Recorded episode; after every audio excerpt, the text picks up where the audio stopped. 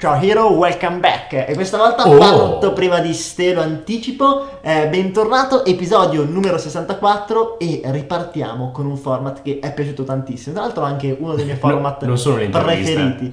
Eh, non sono interviste, ma è la puntata dedicata alle domande e risposte. E questo qua è l'episodio 4 delle domande e risposte. Episodio l'altro. 4 di domande e risposte, eh, format in cui andiamo a prendere le domande più comuni sull'ambito finanziario e imprenditoriale e andiamo a dare la nostra risposta. Questa volta però c'è una piccola differenza, Mhm. in quanto abbiamo deciso di non fare le domande alla community, ma di provare a rispondere alle domande su Quora. Quora è una startup, nata negli Stati Uniti, in California, ormai è diventato social mondiale ed è un social dove le persone possono eh, fare domande di ogni tipo, cioè te la vedete robe assu- proprio assurde, Sì. tipo che domande si fa uno psicopatico? Tutti i psicopatici rispondono, ah mi faccio o così, o co- cosa Beh, succede in galera? Esatto, sto Eh, per finire in galera, cosa, cosa mi devo eh preparare? sì, ex carcerati magari rispondono, anche persone normali che si fingono tendenzialmente, cioè, c'è un po' di tutto, però è un social interessante perché sta crescendo molto, eh, probabilmente si quoterà nei prossimi anni, insomma, Do- dovremmo fare, oltre alla eh, sezione domande e risposte, anche fare una reaction alle domande. Ah, Cioè, vero, tipo, non so, ci sono gli youtuber che tipo vedono la reaction Sì, sì, dei maghi, delle canzoniere. eh, che c'è delle domande fuori completamente, quindi potrebbe essere una bella idea, potrebbe sì. essere una bella idea, però partiamo subito, allora faremo che ti faccio io una domanda, poi tu vai a rispondere e poi io rispondo alla stessa domanda e poi tu me ne fai un'altra, facciamo così. Ok, eh? un inception così. Allora, vediamo un po' le domande che ci hanno fatto, perché eh, noi abbiamo messo come caratteristiche, come eh, specialità, insomma, imprenditoria e investimenti, quindi tendenzialmente un Sì. po' delle domande Già alcune sono strane,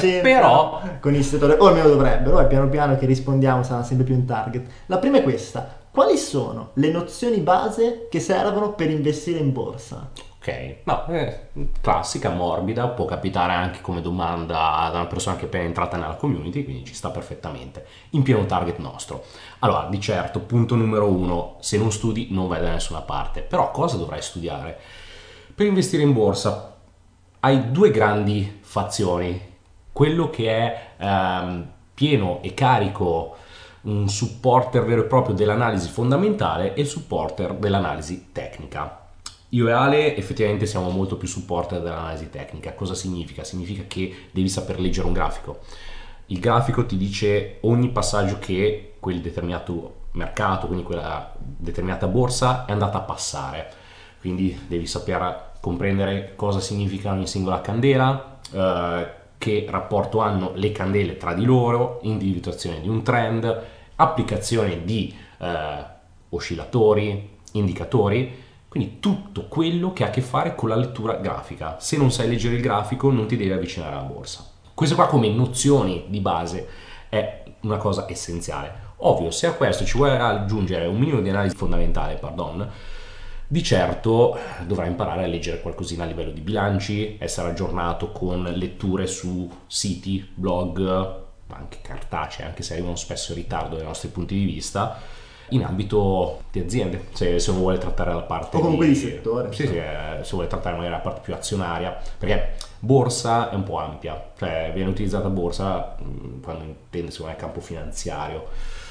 Quindi punto numero uno, studio, capire quali sono i vari mercati che esistono e all'interno di questi mercati leggere i grafici. Questa è come la vedo io. Tu Ale, cosa hai da dire? Esatto, beh, poi eh, diciamo che tu hai fatto un riassunto assolutamente approfondito, corretto, che condivido, aggiungerei eh, e schematizzerei quello che serve e quello che è essenziale. Eh, come nozioni serve sicuramente eh, una base statistica, quindi comprendere eh, sia che fa analisi tecnica o analisi fome- fondamentale come hanno influito in passato eh, certe situazioni, quindi se faccio un'analisi tecnica devo conoscere statisticamente eh, cosa succede e, in- e quante volte ogni qualvolta eh, avviene un partner di candele, Mhm. di prezzo e quant'altro, ma così anche come analisi fondamentale. Io devo sapere cosa è avvenuto in passato statisticamente ogni qualvolta il dato del bilancio è- ha avuto queste particolarità e questi esiti, perché la parte statistica è essenziale. Un'altra parte importantissima che purtroppo troppo spesso le persone si dimenticano è la parte di conoscenza della gestione del rischio. Mm. Io devo sapere intanto perfettamente come è composto il mio portafoglio complessivo, quindi il mio stato patrimoniale complessivo, più in piccolo il mio la mia parte dedicata agli investimenti e del mio portafoglio di investimento quanto ho deciso di dedicare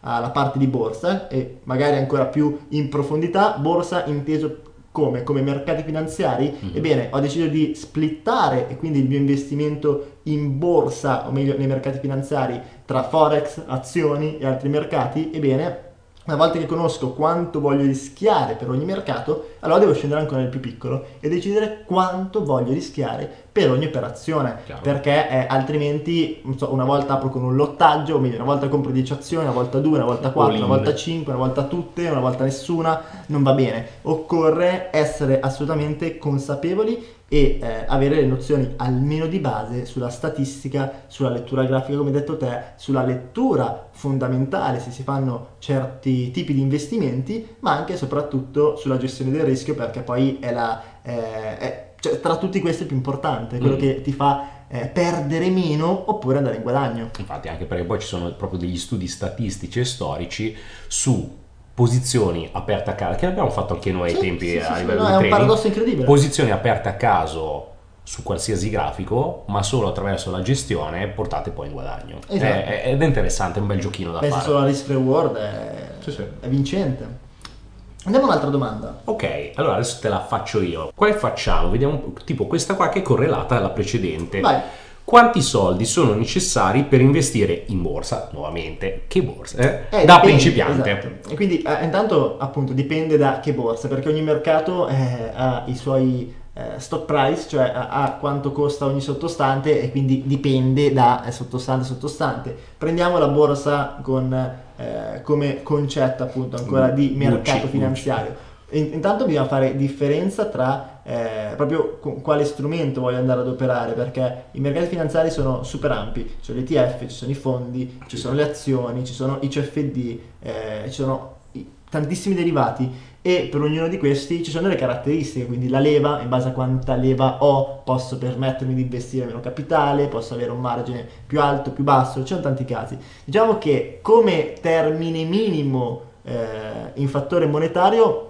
dipende poi anche da con che broker o con che banca operi. Alcune banche, alcuni broker ti dicono il minimo di deposito è questo, quindi anche se magari potresti aprire un'operazione con meno, devi depositare questi soldi minimi sulla piattaforma.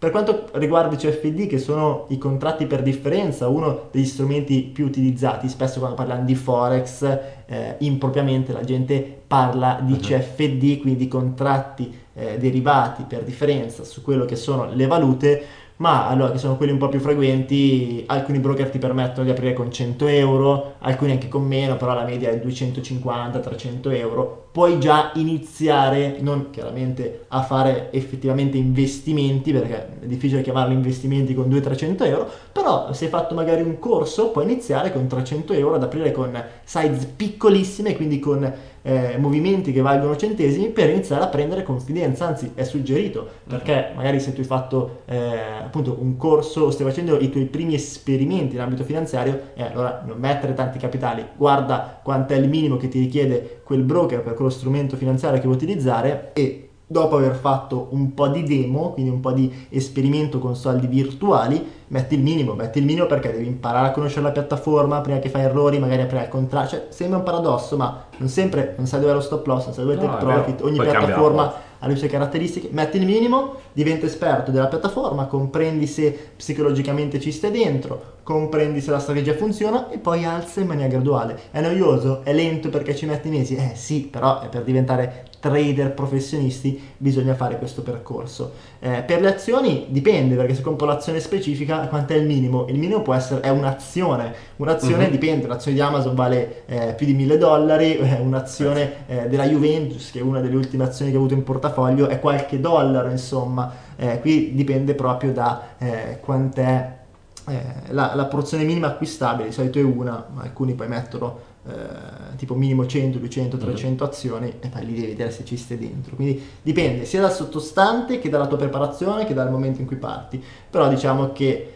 eh, questo è il concetto piattaforma. Poi se la domanda invece è quanto serve seriamente per iniziare ad investire eh, sui vari mercati diversificati, quindi per creare un portafoglio finanziario parliamo di almeno 10.000 euro. Mm, chiaro, chiarissimo. Tu stai invece cosa dici? Allora, se vado a riprendere direttamente la domanda che viene fatta, eh, lui si riferisce a investire in borsa da principiante. Ah, vero? Punto numero uno, se sei veramente principiante, hai magari superato il primo step della comprensione di quali sono i mercati, di certo dovrai continuare a studiare, step numero uno. Quindi il, il primo investimento che devi fare è studia. Quindi è tutta questione di tempo. Successivamente, quanto hai detto tu, Ale, è perfetta come cosa. Quanti soldi sono necessari da investire eh, in borsa come principiante? Anche lì dipende, oltre agli strumenti che vai a utilizzare, oltre alle piattaforme che vai a utilizzare, comprendere effettivamente qual è il tuo grado di rischio all'interno del portafoglio che hai. Se magari invece tu ti stai facendo questa domanda perché mm, dici, ah ok, mh, mm, mi avete detto che indicativamente 10.000 euro per iniziare a fare dei lavori da trader professionista, ne, lavorando nell'intraday possono andare bene. Tu stai facendo questa domanda per comprendere qual è l'importo, per poi raggiungere questo importo, chiaro, mm, è solo una domanda fine a se stessa per iniziare ad arrivare a, a, a capire a che somma devi, devi, prendere e portare in tasca. Di certo devi valutare con che grado di, livello vuoi giocare. Vuoi giocare solo con i broker, quelli classici? Ok, mm, puoi accedere con bassi importi, vuoi iniziare a salire un po' di livello con broker certificati, piattaforme offerte da banche e tutto, se vuoi lavorare poi sull'azionario, naturalmente questo importo deve salire siccome poi il grosso comunque l'hai detto te e in sostanza è quello, vediamo adesso qua su Quora per esempio, cos'è? Eh, questo è interessante, quale criptovaluta ha la migliore potenzialità, o meglio possibilità, pardon, di diventare più preziosa di Bitcoin? Ma allora, bella domanda, anzi bellissima domanda e forse anche una delle domande che chi si avvicina al mondo delle criptovalute molto spesso si fa, un po' da principiante, un po' da, eh, anche da sognatore, mm-hmm. perché... Eh, cioè, ci è piaciuto a tutti dire, eh, cavolo, se trovo il nuovo Bitcoin che compro a pochi centesimi eh, e arriva a 10.000, sono ricchissimo, metto 100 euro, divento milionario, cose così, eh, insomma, è un che bel bello, sogno, eh. un bel viaggiare. Mi sveglio sudato.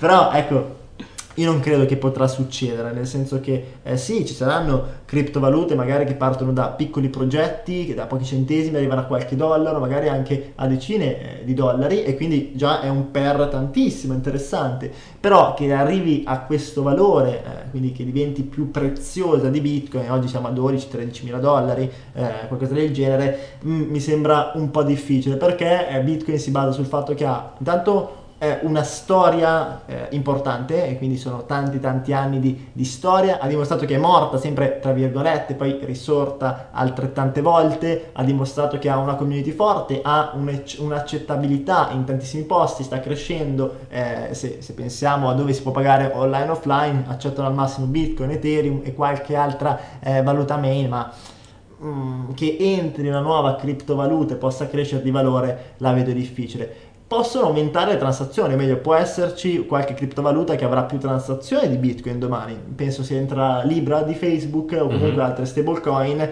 potranno essere più utilizzate, questo sì, però Bitcoin credo che rimarrà eh, la valuta principale, quella con la riserva di valore eh, più importante perché c'è fiducia, ecco, la community crypto si basa sulla fiducia e Bitcoin ha dimostrato di eh, avere tanta fiducia, oggi pensiamo che il 60, il 70% di tutta la capitalizzazione crypto è su Bitcoin e questo ci può dire tantissime cose, quindi non credo che capiterà mai, però insomma eh, resta un bel sogno, staremo a vedere. Tu stai cosa ne pensi invece? Ma guarda, anch'io Bitcoin la vedo ormai ben posizionata proprio per questioni di leggi di marketing, essendo stata la, la prima criptovaluta eh, sul, sul, mercato. Io tutto quello che ha a che fare con criptovalute e blockchain preferisco non trattarlo molto in ambito finanziario. Cosa intendo? Intendo è vero, ho investito, ho ancora un portafoglio di criptovalute sulle quali mh, mm, non è che faccio speculazione pesante, le tengo lì, dico ok, vanno a crescere, non è un problema.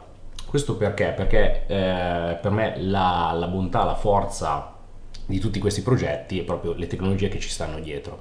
Quindi più che il livello prezioso di Bitcoin inteso come eh, valore che ha sul mercato, per me il suo livello prezioso è la rivoluzione che ha messo dietro. Quindi di certo non... Eh, io, io, la domanda la interpreto così, quindi non tanto quanto sto mettendo sul piatto per acquistare e vendere Bitcoin, quanto veramente ha rivoluzionato e sta rivoluzionando la, il mondo delle transazioni attraverso la struttura della blockchain. Quindi non può essere smontata eh, e, e, quindi resta leader in, eh, nel mondo di, delle criptovalute. Vabbè, resta lì, non ce ne saranno altre e, e basta. Sono d'accordo, stanno d'accordo, sono un po' troppo d'accordo ultimamente, però su questo secondo me ci divertiamo, te la faccio direttamente. Qual è secondo te il metodo di investimento migliore se ho a disposizione solo 1000 euro? Mm, ok, quindi parti con 1000 euro. E non vale eh. dire la formazione, perché sennò... Chiaro, chiaro. Allora. Perché sennò di fatti è quella, no? Cioè, è... cioè, di certo è lo step 1, l'abbiamo detto più di una volta, che se tu stai investendo su te stesso, automaticamente stai già vincendo poi magari, ovvio, hai 1000 euro ti stanno diminuendo perché qualche, qualcosina di informazione la dovrai pagare, a meno che non ascolti i podcast di Investiro che ti possono aiutare anche così in maniera totalmente gratuita, però avrai giusto un minimo del capitale diminuito, da lì riparti senza problemi. Comunque, hai 1000 euro a disposizione. Punto numero uno, secondo me, inizia a comprendere come funziona il match betting e inizia a lavorarci con quei 1000 euro. Già qualcosina di, eh, col match betting riesci a portare fuori e mm, se sei bravo, capisci un attimo come muoverti, non dico che lo raddoppi, ma ci sei quasi. Tipo se, se poi vai a trattare anche le ricorrenti e tutto, lo raddoppi senza problemi nel corso di 4 mesi. Sì, in un annetto problemi. tiri fuori un 3-4 mila euro sì, tranquillo. Sì, Quindi step numero uno è quello e poi da lì devi seguire un po' tutto a ruota.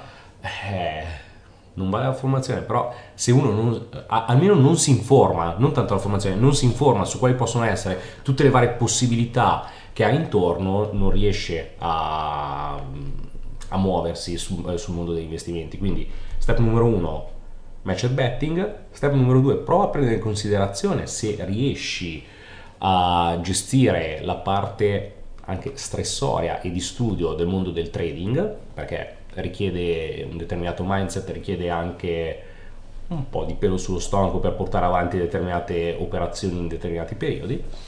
E quindi mh, mm, questi qua sono i due step iniziali. Mi viene in mente che magari un, una piccola parte di portafoglio per, sul, uh, per valutare un lungo periodo da applicare su qualche piccola startup, perché mm, una volta che attraverso il match betting che hai fatto bonus di entrate, poi successivamente ricorrenti, hai portato su quei 4.000 euro indicativamente in un anno, ok, di quelli vuoi togliere 500 e spezzettarli magari su due startup? Non si sa mai, questo qua magari diventa bello pompato, bello grosso e non ne stai beneficiando sull'anno successivo, ma tra 3-5 anni ti, ti diventa una parte molto interessante sul tuo portafoglio. Quindi questi qua secondo me sono gli step eh, iniziali, match betting, trading e valuta qualcosina in startup. Ci sta, ci sta. Allora, avrei detto la stessa cosa, quindi no, non mi ripeto, ah, provo a inventarmi qualcos'altro. Scusa, scusa se ti interrompo qua perché parla di metodo di investimento. Poi ovvio, io sarei più propenso per andare a strutturare questioni imprenditoriali, però in questo caso non Eh, guarda, sto proprio per dire la stessa cosa, visto che mi hai anticipato sugli investimenti, eh, però se vogliamo vederla comunque come investimento in ambito imprenditoriale, eh, il miglior modo in assoluto per fare un moltiplicatore pressoché infinito con 1000 euro, se sei appassionato eh, di imprenditoria e magari hai un'idea imprenditoriale che possa essere online, offline, perché è una startup, utilizza 1000 euro per eh, creare un prototipo eh, funzionante, spiegare che funziona, provare a validare eh, anche in bootstrapping, quindi poi mm-hmm. eh, senza utilizzare i soldi se non te ne è rimasto nessuno per validare la tua idea, trova poi finanziatori, sviluppa l'azienda con una startup, con 1000 euro si può, ci sono tantissimi casi eh, di aziende e di business fondati con pochissime migliaia di euro, con pochissime centinaia di euro. C'è anche un libro famosissimo che parla eh, proprio di questo, che si chiama 100 euro bastano, dove spiega eh, decine di metodi, fa vedere vedere decine di case history di imprenditori partite con centinaia poche centinaia di euro, 100, 200 euro al massimo e hanno creato la loro azienda, hanno creato il loro modello di business, hanno fatto investimenti ed è un libro interessantissimo per eh, prendere spunti e iniziare ad investire e moltiplicare questi 1000 euro. Ovviamente però quando poi hai pochi soldi devi pensarli come un investimento puro dove vado a mettere 1000 euro su eh, un business e poi mi creo una vendita anche di 100, 200 euro all'anno perché non ti cambieranno mai la vita ma devi pensare a ho 1000 euro, ci metto il mio tempo come super moltiplicatore e poi allora con questi posso iniziare a eh, moltiplicare i miei capitali e una volta che ho fatto il mio patrimonio, eh, allora sì, in quel momento posso investire. Quindi quando hai pochi soldi devi mettere tantissimo tempo, quando poi invece hai tanti soldi magari puoi mettere meno tempo perché lo utilizzerai magari più per la parte di studio e non sarai operativo, mentre nella fase iniziale è completamente il contrario, il tuo tempo è tutto. Allora andiamo avanti, magari facciamo ancora un paio di domande. Sì, dai, dai, con piacere, tipo scorriamo un po' su e giù. Tra l'altro abbiamo, abbiamo inserito questioni di investimenti e, Ed escono, eh, esistono forme di vita immortali, immortali Dai, magari questa la rispondiamo in un altro podcast. Eh, sì, nelle reazioni. Quali sono le forme migliori di occhiali per un quattordicenne in superiore? Cioè, Questo è per te. Eh, no, allora. Converrà comprare la PlayStation 3, attenzione. 5, 5. Ah, 5. 5. Questa è bella però, questa è carina. Queste due sono molto carine. Allora, mm. intanto, questa è abbastanza semplice. Qual è la forma di investimento finanziario più comune in Italia oggigiorno? Ah, prima avevo letto investimento mm. in generale, invece il finanziario, ma secondo me posso andare anche eh, a mani basse, credo che sia eh, il CFD, nel senso che i broker spendono milioni sì. di euro dandoli agli affiliati o dandoli eh, proprio eh, anche in pubblicità per portare eh, nuovi clienti al proprio insomma al proprio, alla propria piattaforma e quindi i CFD io penso che sia proprio il Forex sia la più comune. Sì sì la risposta è veloce e diretta anche dal mio punto di vista CFD senza problemi perché spendono molto a livello pubblicitario spendono molto per fare attività di affiliazione quindi in automatico Uh, volente o nolente è come strumento finanziario quello più utilizzato principale. Poi sì, quello spesso anche da qui uno parte perché se tu oggi scrivi come guadagnare online tac back il forex. Sempre così Subito. sempre così. Poi uh, naturalmente uno dice ok no ma in realtà sto facendo forex no ma in realtà sto facendo azionario ma vai tranquillo che se stai versando 200 euro, 500 euro su una piattaforma online è un broker che ti fa fare il CFD punto sì, e basta. Quindi stai utilizzando un CFD questa è bella, questa invece è molto bella. Eh, pensate possa essere interessante investire nel mercato degli esports? Beh, beh, interessante sì. So che tu sei un uh, fiero sostenitore di questo mondo, sei bello carico e tutto, quindi parlo proprio per sentito dire perché non ci ho mai messo effettivamente il naso dentro. So che un amico aveva fatto anche una richiesta per giocare all'interno di una squadra di sports. Ah, figo poi alla fine è stato scartato per poche cose perché tipo, ha vinto diverse competition a livello eh, italiano per uh, i gaming e quindi ha tentato ma alla fine non è che ci sia riuscito però ah, si apprezza il gesto e, si, e, e, si, e fa naturalmente pensare a come questo settore sia veramente in spinta sia veramente forte allora investire in esports sì può aver senso. Non sono la persona più spiccia su questo, quindi veramente te la rigirerei a te perché vorrei Così, comprendere paro, anche io su, su tante allora, cose. Eh, intanto assolutamente sì e ci investirei in tutti i modi possibili se sei eh, una persona appassionata. Io ho investito soltanto in maniera eh, easy, nel senso che non mi sono messo in altri modi, ho comprato un po' di azioni, tra l'altro l'avevo suggerito anche in un post inizio anno, ho detto secondo me quest'anno, 2018-2019, sono gli anni delle eh, commodities, quindi oro, argento sono infatti super esplose, degli games infatti sono cresciute fortissimo, hanno fatto un 20-30% medio come settore eh, e poi il settore del network marketing è, è cresciuto, Avon mi ha fatto il 150%, numeri importanti magari se ritrovo il post lo ripubblico perché è andata molto bene quest'anno sta andando bene, però il mondo delle games è ancora all'inizio, infatti non vendo, tengo le azioni strettissime, eh, qui, qui, si parlava di sports, ma io vorrei ampliare il discorso proprio agli games in generale perché è un mercato molto più ampio. E sport si intende gli sport digitali, quindi non so, calcio tradizionale, uno sport portato su eh, scala games diventa mm-hmm. FIFA quando giochi alla PlayStation, al computer e quant'altro. E è un mercato che sta crescendo profondamente proprio in termini di, di fatturato, in termini di attenzione.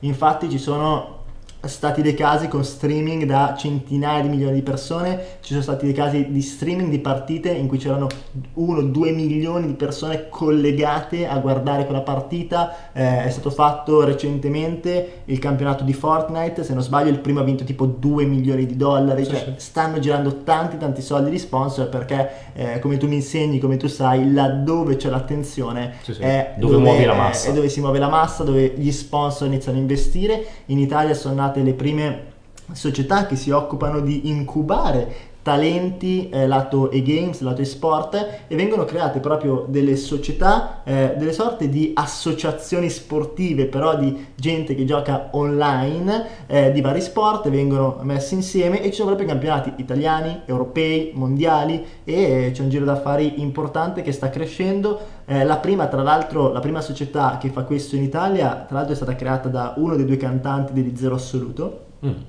Eh, c'è un'intervista molto bella di Montemagno dove lui racconta in un'ora eh, tutto il percorso che ha fatto per creare questa startup, come vede lui il futuro. Io ho potuto imparare molto anche da questa intervista, la suggerisco anche a tutti gli Iro che ci ascoltano. Eh, però questo io credo che sia assolutamente all'inizio, si possa cavalcare in molti modi, comprando nelle azioni, investendo in startup che eh, fanno i games, se qualcuno ha una bella idea, creare startup eh, nel settore games perché da qui ai prossimi 4-5 anni esplode e anche in questa intervista eh, questo cantante diceva che eh, si, sta- si potrebbe creare un paradosso un domani, ossia che siccome la popolarità eh, degli game sta crescendo in maniera assolutamente verticale, si potrebbe creare un momento in cui eh, gli, in cui gli sponsor pagano di più un giocatore che gioca a tennis virtuale rispetto a un giocatore che gioca a tennis effettivo, cioè si potrebbe mia. creare questo paradosso. eh, l'ultimo caso di Ninja per farti comprendere quanto è importante questo settore. Eh, un, un giocatore di games, il più pagato al mondo, che più o meno fa- fattura sugli 8-10 milioni l'anno soltanto a streamare. Lui streama 10-12 ore al giorno in cui gioca Fortnite e, e altre situazioni. C'è la gente che lo guarda e gli sponsor ovviamente lo pagano, ci sono tutte le situazioni. E lui ha sempre streamato per Twitch, la piattaforma di gaming di Amazon. Tra Mhm. l'altro, Amazon è sempre super all'avanguardia, grande acquisizione quella di Twitch eh, fortissima e Microsoft recentemente che ha creato una piattaforma analoga eh, che mira a far competizione a Twitch che si chiama Mixer Mhm. eh, ha fatto ha acquistato questo eh, players per passare da streamare su Twitch a streamare su Mixer e tu pensa il player più seguito al mondo che fa una transizione di questo Sì, tipo sì, sì. cioè hanno speso hanno fatto una campagna mediatica incredibile gli hanno dato un budget importantissimo non è nota la cifra però eh, anche Montemagno sempre aveva fatto un video lui è molto attento ai lato games parlava eh, e faceva vedere come probabilmente è stato fatto un deal intorno ai 50-60 milioni per Wow. passare da streamare, da giocare eh, a una piattaforma all'altra, ma poi di fatti mh, ridurlo a giocare è complesso perché è un mix se ci pensi tra competenza di gaming, massimo esperto in quel gioco, ma anche da eh, persona che fa intrattenimento, perché Mm. di fatti è quello. Quindi comunque serve una competenza e, e spesso viene eh, un po' eh, sminuito, mentre invece è un lavoro, cioè tu devi star lì 12 ore, non è Anzi, banale. anzi, sfidiamo le persone a fare delle robe del genere. Assolutamente, assolutamente. Dai, allora proseguiamo con le domande. Cos'è che andiamo a prendere? Allora, guarda, c'è una domanda che questa però è proprio, è proprio tua, eh, Mm. eh, è, l'ha scritta per te. E dice, tra l'altro messa 18 ore fa, poi andiamo a rispondere, Sì, fresh. è, è interessante. Perché, domanda delle domande, eh, Mhm. conviene aprire una società in Bulgaria? Conviene? Vabbè, Cioè, atten- sì, all- attenzione. Pressa, il la- la- vive Esatto, Bulgaria. io vivo in Bulgaria. Eh, cosa importante da come mette la domanda è perché è già convinto che, convien- che convenga. Cioè, messa così. Sì, O perlomeno l'ha, Eh. l'ha sentito, perché devo dire che eh, il tema tassazione Bulgaria eh, Sì, allora. oggi in Italia è, è- molto forte, però a volte non si hanno tutte le consapevolezze del se conviene effettivamente e soprattutto cosa si può fare, cosa no. Poi noi l'abbiamo visto in un'intervista con Luca Tagliaratela che è stato chiarissimo, Mm. eh, però c'è sempre confusione in ambito di tasse. Tantissimo. Magari approfondiamo proprio com'è la tassazione in Bulgaria e come eh, si fa ad, ad aprire una società. Te, Ma oltre a questo, sei esperto sì, sì, sì, o- oltre a questo, anche la comprensione di costi, gestione e cose varie. Punto numero uno.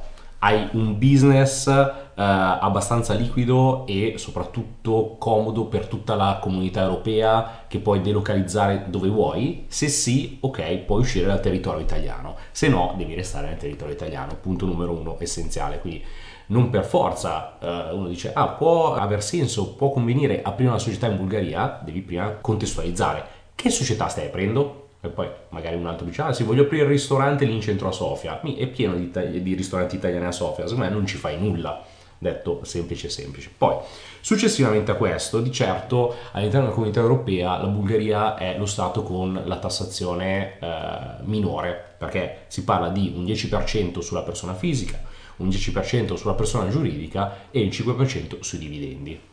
Semplice, chiaro, pulito, l'IVA è 20%, poi c'è l'aliquota quella ridotta per i beni di prima necessità, che tra l'altro siccome non li tratto, non ce l'ho presente, però dovrebbe essere 9%, 11%, non... però è un dato da prendere con le Però diciamo che su, su eh. quello che, che, fa di utile 10.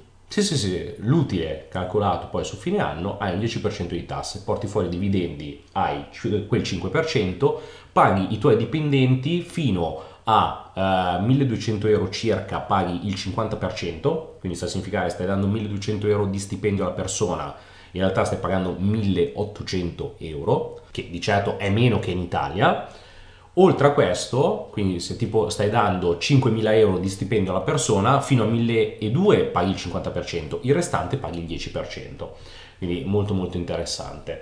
Ovvio, la valuta locale è un'altra, è l'EVA bulgaro, eh, indicativamente è la metà dell'euro, quindi un euro ergo due leva, quello che è il rapporto, varia di piccoli centesimi per quello. Per i costi di costituzione varia sempre quello che devi fare, quindi lì devi un attimo, se vuoi, mi contatti in privato, chiacchieriamo su un paio di cose per capire qual è anche la forma giuridica che ti aspetti, perché puoi costituire società di capitali, però in tal caso devi lavorare sempre sul territorio bulgaro e, oppure società personale eh, strutturata ad hoc come libero professionista, li varia a seconda del, del, rapporto che puoi avere con il commercialista, partendo dal presupposto che non conosci la lingua bulgara, eh, nego roshki li bulgarski, quindi partiamo da questo, dovrai avere un ufficio che ti possa fare anche servizio di interpretariato, quindi o fai inglese su bulgaro o fai italiano su bulgaro. Da lì variano i costi quindi conviene aprire società in Bulgaria? Per il regime tassativo sì, devi comprendere qual è il tuo giro d'affari, qual è il tuo settore di business e soprattutto se sei disposto a vivere fuori nel momento in cui stai veramente trasferendo la tua residenza tutto, tutta la tua vita lì. E effettivamente adesso mi sto trovando molto bene lì in Bulgaria. Dopo aver passato quasi due anni alle Canarie ho preferito la Bulgaria alle Canarie quindi già detto tutto. Ci, va, ci torno giusto alle Canarie d'inverno per stare un po' al caldo ma per il resto è, è una città che trovo molto equiparabile a Milano per, per lo stile di vita con dei costi nettamente inferiori quindi conviene aprire? La risposta è sempre dipende, dipende e devi chiacchierare sempre con eh, delle persone che conoscono la situazione in loco. Concludendo questo andiamo a prendere l'ultima domanda Cos'è che abbiamo? E attenzione, sta uscendo fuori una domanda molto interessante. Sì, una domanda semplice, di quelle tranquille, che no, allora, fanno così allora, a chiacchiera. Ti, ti, dirò, ti dirò, qua su questo social network dove puoi inserire domande, spesso alcune sono domande eh, un po' di carattere generale, non molto definito, cioè in effetti abbiamo sempre dovuto contestualizzare un po' sì, le varie certo, domande. Certo. Dipende anche que- chi la fa poi, dalle sì, sì, di chi la fa. Assolutamente. Questa qua, anche se è abbastanza ampia, è molto interessante cioè, sì. nel senso, perché la potremmo fare anche a ognuno della nostra community. Qual è la tua strategia di investimento per i prossimi 30 anni? Cioè, wow, 30 anni. E questa è interessante perché uno di solito se lo chiede a 5 anni, a 10 anni, Cavolo, 30 anni sono tanti. Cioè, 30 tu, anni... tu, che sei giovincello, pensa, 30, 30 anni, sono tanti. Io fra 30 anni avrò 55 anni. Eh, wow. Insomma, sono una cifra importante. Vuol dire che devo pensare eh, cioè, veramente te, in lungo. Tra, tra, 30 anni non so neanche se ci sono più. Sei verso la pensione. no, non so neanche se ci sono più fisicamente su questo mondo. Dai, parti te, parti te però con questa. Dai. Wow, allora, partiamo dal presupposto che magari tra 30 anni non ci sono più, però qualcosina in giro la dovrò lasciare. Allora... Uh, punto numero uno, io sono appassionato di tutte le strutture imprenditoriali, quindi l'idea principale è uh, sviluppare tutti i vari business in ambito imprenditoriale, seguendo i trend di mercato, quindi cerco sì di muovermi un attimo per tempo e andare a sviluppare società all'interno di queste. Quindi questo qua è il main focus. Main focus, da, da come poi le persone che mi conoscono sanno che ok, sono qua eh, insieme ad Alessandro, front leader di Investiro, però ci sono diversi progetti correlati su altre cose più di nicchia. E invece se parliamo proprio di investimenti veri e propri, tutto quello che ha a che fare con investimenti ricorrenti di compravendita immobiliare, quelli tornano sempre utili, assolutamente. Però se uno se la vuole trattare molto più tranquilla, più rilassata e comprendere un attimo il posizionamento giusto di un immobile, avere un cash flow di rendita dove puoi acquistare ad un prezzo interessante per riaffittare, a me viene in mente quello che sto un attimo prendendo in considerazione, è proprio il, ehm, l'affitto, la locazione a studenti universitari all'estero, in città di Erasmus. Questi casi qua sono richiesti e eh, è qualcosa che ti porta avanti, cioè porti avanti nel tempo. Quindi è un qualcosa che si terrà. In aggiunta a questo, eh, cazzo, da qua a 30 anni cioè, come chiusura, è lunga, è lunga, cioè, non è facile. Perché eh. io per ora mi sono fermato 5-10 anni, effettivamente. Eh, vai, da qua a 30 anni. Devi dirla, devi dirla. Beh, io resto sempre solo sul campo imprenditoriale, ragazzi. Cioè, nel senso, so che ogni volta mi dovrò rinnovare di anno in anno, normalmente di lustro in lustro, c'è tipo da fare un reset grosso sul macro trend eh, imprenditoriale. Però, cazzo, se voglio applicare una roba di investimento su struttura imprenditoriale da qua a 30 anni resto veramente a, a bocca aperta a ripensare a cosa posso fare. Beh, insomma, ti ho dato un bel feedback per, per ragionarci sì, sì, e poi beh, magari eh, ne parliamo con la community perché dobbiamo ric- cioè, l'argomento della settimana. Sì, sì, io lo devo ricostruire, gente, la devo sono, ricostruire la cosa sono quelle domande eh, strave- stravolgenti che ti fanno pensare, cavolo, oh, e adesso? Perché sai, siamo abituati a farci domande semplici, come dire eh, di solito un imprenditore magari si chiede no? eh, come faccio eh, l'anno prossimo a fatturare il 30, il 50% in più e uno si dà delle risposte razionali, tradizionali, ma quando invece ti fai una domanda che eh, scombina completamente quello che è l'ordinarietà, quindi ti chiedi ma come faccio l'anno prossimo a passare da 100.000 eh, euro a 5 milioni di fatturato? Eh, allora la risposta non può essere più lineare, il pensiero mm. non può essere più lineare, ma devi iniziare a spaziare. E sono proprio quelle domande che ti fanno far la svolta. Io ci ho, ci ho, pensato, adesso ho preso un po' la scusa che, che stavi chiacchierando te per, per ragionarci. Ma c'è una. Scusa se ti interrompo proprio così bruscamente. C'è un altro punto: è che da qua a 30 anni hai tantissime altre variabili macroeconomiche che eh, non puoi so, prendere in considerazione. Chiaro, devi, devi dire, cioè, se, se, rimanesse tutto così il contesto, che cosa farei? Qual è il mio piano oggi creato per i 30 anni? Per Poi è, è, è normale che, devi... che, di volta in volta lo devi aggiornare. Ah, chiaro. Ci sta. Io ci ho, ci ho, pensato adesso un po' mentre chiacchieravi te, ho, ho fatto il furbo, ne ho approfittato e allora, se dovessi essere fantasioso, quindi eh, chiudere un attimo gli occhi e spaziare su, sugli obiettivi, io vedo più o meno questo, proprio come crescita eh, eh negli anni, che da qui ai prossimi 5-10 anni comunque continuerò a lavorare tanto eh, sul, sulla capitalizzazione, uh-huh. quindi sul creare eh, capitali dei capitali, sul creare eh, valore per le aziende in modo che le mie partecipazioni diventino sempre più importanti, che comunque anche quelle poi di fatto okay. nonostante distribuiscono utili, se poi vai a vendere le partecipazioni eh, stai facendo sempre capital gain, no? Quindi lavorare per i prossimi 5-10 anni sulla eh, ricapitalizzazione, quindi l'aumento dello stato patrimoniale e poi a un certo punto iniziare ad aumentare anche gli aspetti delle rendite, mm-hmm. fino ad arrivare a un 50-50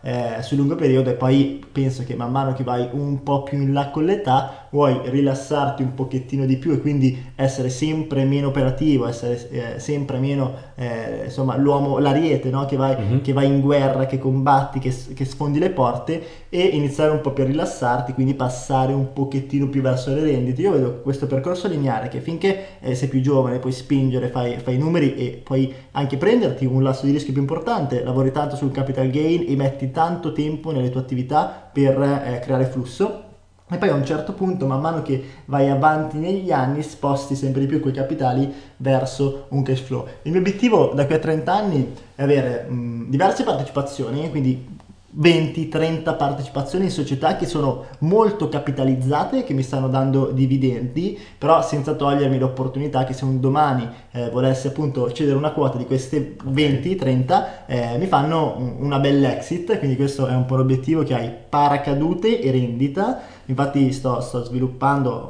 come sai, eh, ho sviluppato questa società e queste strutture anche per andare a prendere tante partecipazioni, è un po' un obiettivo e una passione quella delle startup.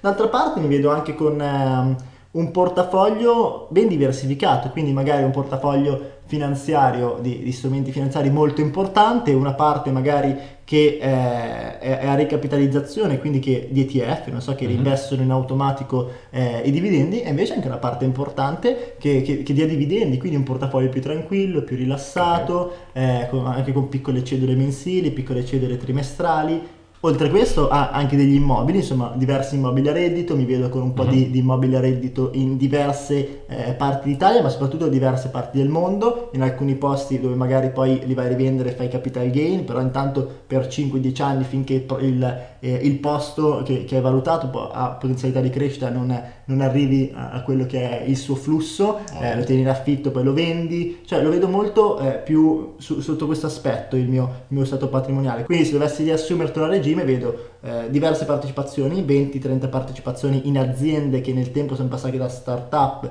a scale up ad aziende importanti, mi vedo con un portafoglio azionario significativo diviso tra eh, cash flow e eh, reinvestimento automatico, eh, con tanti immobili in giro. Mm. E poi ecco, eh, vedo anche investire, magari sai, ecco, investire sarebbe bello, sognarlo tra 30 anni, perché anche lì noi abbiamo fatto con i nostri soci un piano a 5, 6, 10 anni, lo riesci a fare, cacchio, ma 30 no, esatto. anni, eh, io vedo che abbiamo in qualche modo portato un contributo importante, pensa magari, non so, 100, 150 mila persone alla community, 200 mila persone che investire è diventato, non so, una scuola riconosciuta eh, che, persone, che viene eh, suggerita magari anche come lezioni extra da, dalle scuole, dalle istruzioni finanziarie, magari mm. anche introdotte all'interno di un circuito eh, formativo per eh, dare un contributo, far crescere, magari abbiamo dato eh, quell'aiuto all'Italia, non so, immaginati che Fa, io, io, mi ricordo il ministro dell'economia ci sì, sia sì, sì. un consulto ma sarebbe mi, figo mi ricordo che tra tutti i vari progetti che avevamo portato da avanti 30 anni tutto può succedere Investiro tra i vari rami che però non abbiamo ancora spoilerato. Penso che adesso sia il momento ma sì, non so di cosa stai dicendo eh, però va bene. No, eh, tipo l'avevamo inserito come ramo lì interno dove volevamo diventare comunque un, uh, isti- un istituto accademico. Ah, beh, quindi di formazione accademica. Sarebbe davvero bello. E è lì, è lì, adesso siamo usciti un po' a livello pubblico, poi non per forza vogliamo arrivare su quel punto, però sarebbe veramente un grosso aiuto in ambito formativo per le nuove leve, perché è un, un settore che non viene toccato, che però è importante e molte persone... È un settore siccome, morto, statico. Ma siccome tante persone nella community è gente fresca, gente giovane, cioè tuoi coetanei, anche più piccoli, sì. che arrivano lì e sono interessati, vuol dire che attualmente c'è, c'è manca qualcosa. C'è l'interesse, eh, c'è la richiesta, ma manca l'offerta. In questo momento esatto. sul mercato... È investire la soluzione. È investire la soluzione. No, è bello, è bello. Sono, sono, contento anche di aver chiuso questo podcast, un po' particolare, perché poi ci abbiamo visto domande com- assurde completamente, eh, però aver chiuso con questa, perché è una riflessione importante. Cioè, da qui a 30 anni i prossimi investimenti, bah, eh, non penso di essere mai fatta questa domanda. Sono arrivata a 10, 15, ma 30 difficile, difficile, interessante. Eh, quindi magari lo lasciamo proprio come spunto per la community eh, da andare a eh, esplorare durante eh, questa settimana. Chiediamo, la gente condividerà. Sarà bello, sarà bello anche sentire no, questo, sta, anche sentire le risposte in base a chi sta emettendo quella risposta, in che momento della propria vita si trova. Mm-hmm. Perché se fai questa domanda uno che ha 50 anni, cavolo, ne avrò 80 se la fai uno che ne ha 20 ne avrò 50, cioè cambia molto. Sì, sì, sì. Quindi sono interessatissimo a seguire poi le risposte nella community. Dai, dai vediamo che movimento c'è. E quindi diretto, dai, ti invitiamo nella nostra community di investitori per approfondire questo argomento, ma anche tantissimi altri argomenti se te li sei persi e quelli che verranno. Per accedere nella nostra community di investitori vai su www.investiro.it, lascia la tua email e iscriviti al gruppo, troverai tantissimo materiale se ancora non ci sei e eh, migliaia di investitori come te che sono interessati eh, e pronti ad aiutare il prossimo, ma anche a condividere le proprie esperienze, essere di ispirazione, dare tips e questo è una cosa bellissima perché sono nate partnership, collaborazioni, aziende, stanno nascendo cose importanti e tutto è nato un po' così, per Mm, gioco, da un vero. podcast, un microfono e, e sta crescendo. Bene Iro, allora siamo andati un po' più lunghi del solito, ma quello delle domande e risposte sta, poi è sempre così. sempre discorsivo. Quindi Iro, ti lasciamo, continua a seguirci, ci vediamo nella community e al prossimo podcast. ciao. ciao.